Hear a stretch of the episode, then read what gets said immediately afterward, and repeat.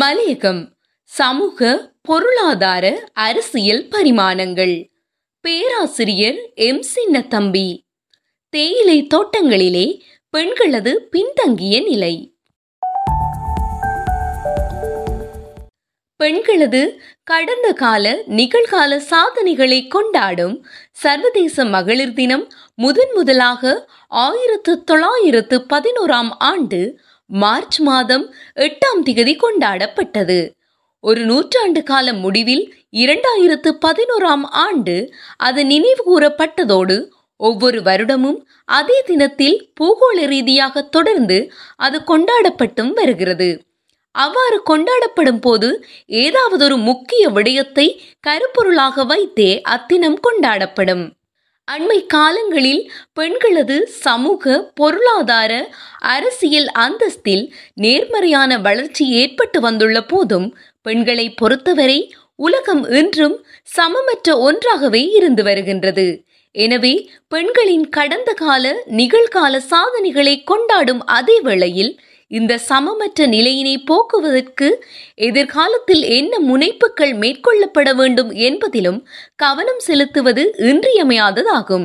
பூகோள மட்டத்தில் சர்வதேச மகளிர் தினம் கொண்டாடப்படும் இச்சந்தர்ப்பத்தில் சில பொருளாதார துறைகளில் பெருந்தொகையான பெண்கள் பணிபுரியும் எமது நாட்டினது பெருந்தோட்ட துறையில் பெண் தொழிலாளரது நிலை எவ்வாறு உள்ளது என்பதை இச்சிறு கட்டுரை ஆராய்கின்றது. அபிவிருத்தியின் அனைத்து அம்சங்கள் தொடர்பிலும் சமூக பொருளாதார நிலை தொடர்பான விடயங்களிலும் இன்று பால்நிலை சமத்துவம் ஒரு முக்கிய குறியீடாக கையாளப்படுகின்றது.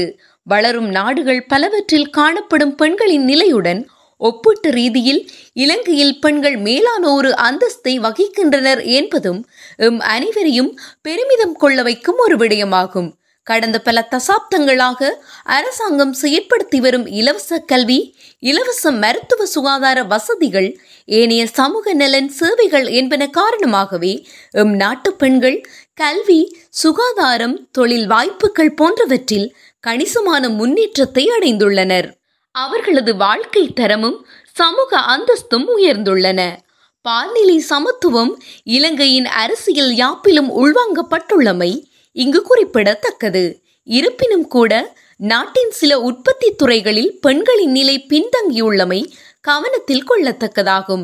இந்த வகையில் பெருந்தோட்ட துறையில், அதிலும் குறிப்பாக தேயிலை கைத்தொழிலில் பெண்களின் பின்தங்கிய நிலையை இங்கு விசேடமாக குறிப்பிடலாம். தேயிலை தோட்டங்களின் ஊழிய படையில் அறுபது வீதமானோர் பெண்களே ஆவர். ஆனால் தீர்மானங்கள் மேற்கொள்ளும் மட்டங்களில் பெண்களின் பிரதிநிதித்துவம் குறைவானதாகும்.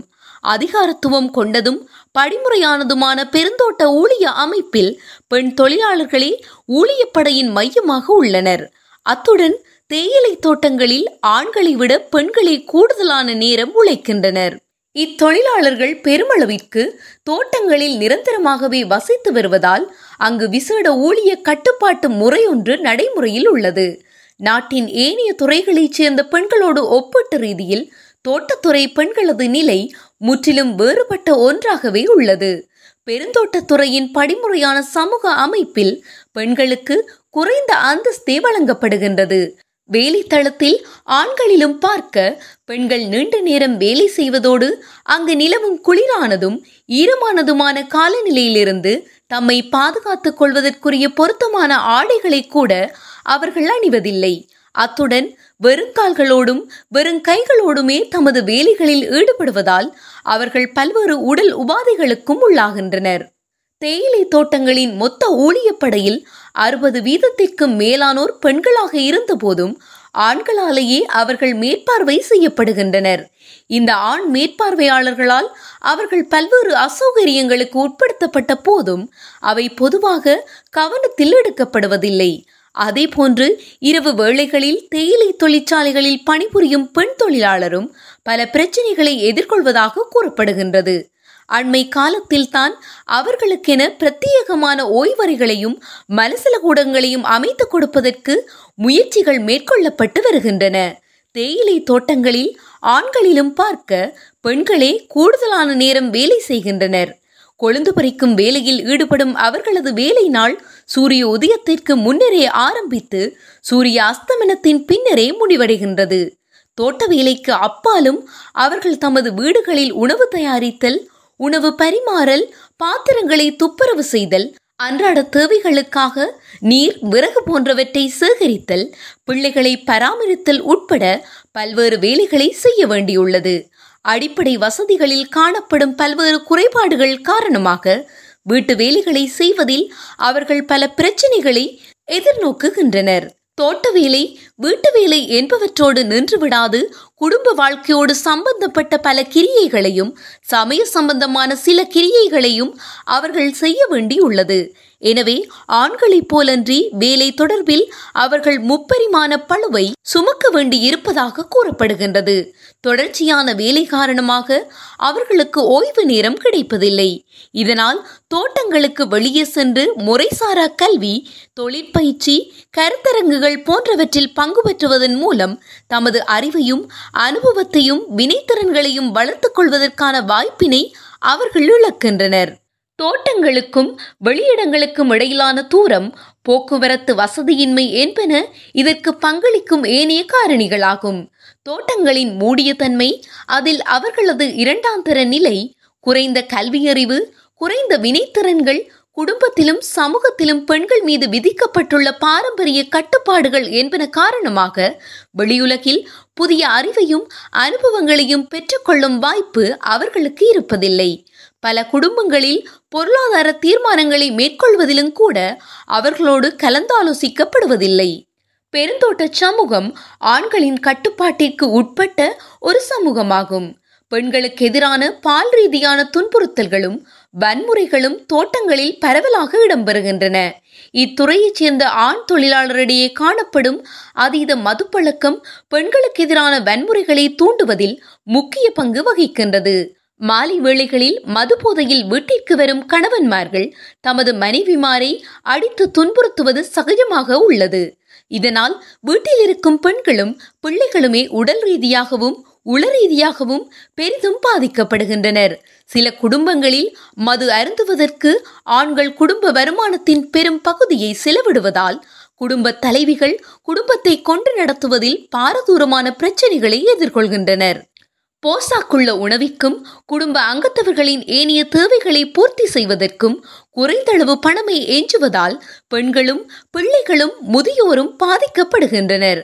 குடும்பங்களில் பொதுவாக பெண்களை கடைசியாக உணவருந்தும் பழக்கம் காணப்படுவதால் அவர்கள் குறைந்தளவானதும் ஊட்டச்சத்து குறைந்ததுமான உணவை உண்பதால் அவர்களிடையே மந்த போஷணம் அல்லது ஊட்டச்சத்து குறைவு, குறைவான உடல் எடை போன்றன முக்கிய பிரச்சனைகளாக உள்ளமை பல ஆய்வுகளில் சுட்டிக்காட்டப்பட்டுள்ளது.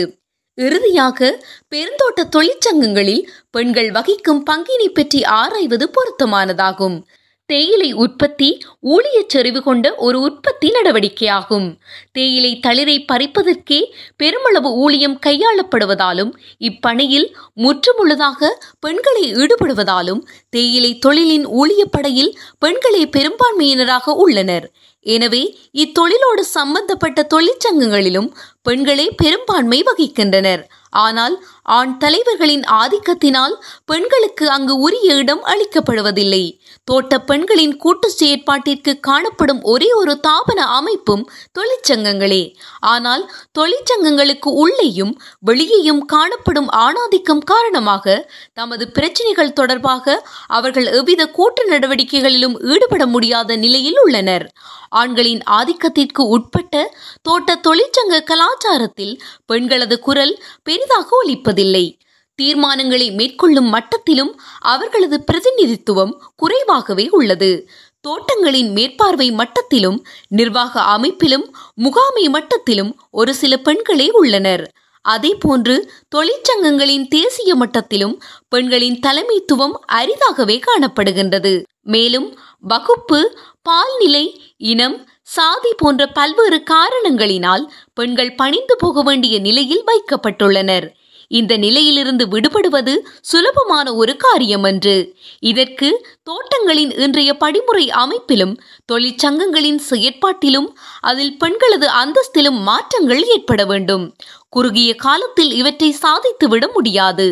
இதற்கு எல்லா மட்டங்களிலும் திட சங்கற்பமும் அயராத முயற்சியும் தேவைப்படும். தொடரும்.